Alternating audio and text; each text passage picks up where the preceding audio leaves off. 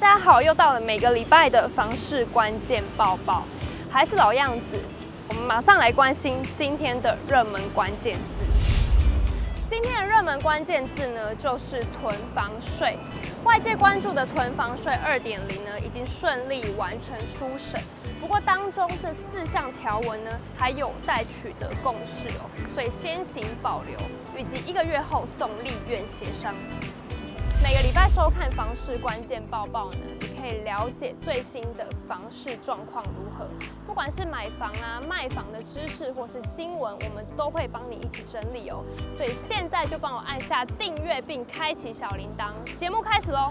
财政部官员表示，规划十二月十八日力拼囤房税二点零三读通过，预计二零二四年七月一日上路，二零二五年五月开征。现在就来介绍一下囤房税二点零的修法重点，包括调整税率、简化基征与督促地方落实差别税率。针对非自住、非出租、非继承取得房屋进行全国归户，调高囤房税率范围百分之二至百分之四点八。各地方政府都应按房屋所有人全国持有户数定定差别税率，并采全数累进特征。另外，调降全国单一自住房屋税率为百分之一，非自住部分以下三种情况将进行调整税率：租且申报租赁所得达租金标准，法定税率上下限为百分之一点五至百分之二点四；继承取得共有住家用房屋，法定税率上下限同样为百分之一点五至百分之二点四。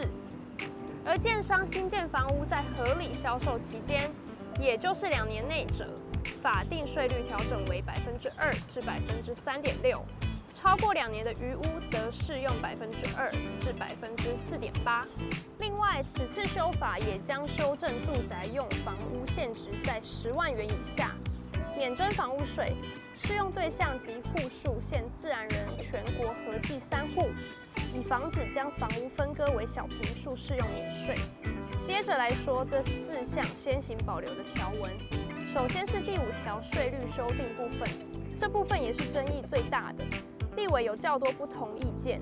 在野党提案大幅调高非自住住家用房屋法定税率上限为百分之八或百分之十。立委郭国文主张自住税率由百分之一点二降为百分之一，而这部分尚未有共识，因此决议保留，待送立法院会协商。而与第五条联动的第六条，则是财政部会订立差别税率基准，给予地方政府参考。财政部官员也说，近期就会邀集各地方政府来讨论。预计会以六都、非六都及离岛的方向来订定税率基准。若地方遵循中央税率基准，还是产生税损，则中央将补足。该条例修正也待协商。第九条修订部分，在野立委认为应该把地方民意代表排除于不动产评价委员会之外，不让民代影响委员会的决定。财政部也同意委员提案，修正条文文字待调整更加精准，因此待协商。最后是第十一条，关于房屋标准价格，现行规定是每三年重评定一次，在野立委认为三年评定一次无法实际反映房屋价格变化，加上近年房价变动大，应调整为两年评定一次比较合理，也可更趋近房屋市价。财政部认为，每间房子都会有定期评定期限值，包括参照地段率、折旧等等。若缩短评定时间，恐怕会增加地方的人力负担。该条例尚未有明确共识，因此也待立院送审。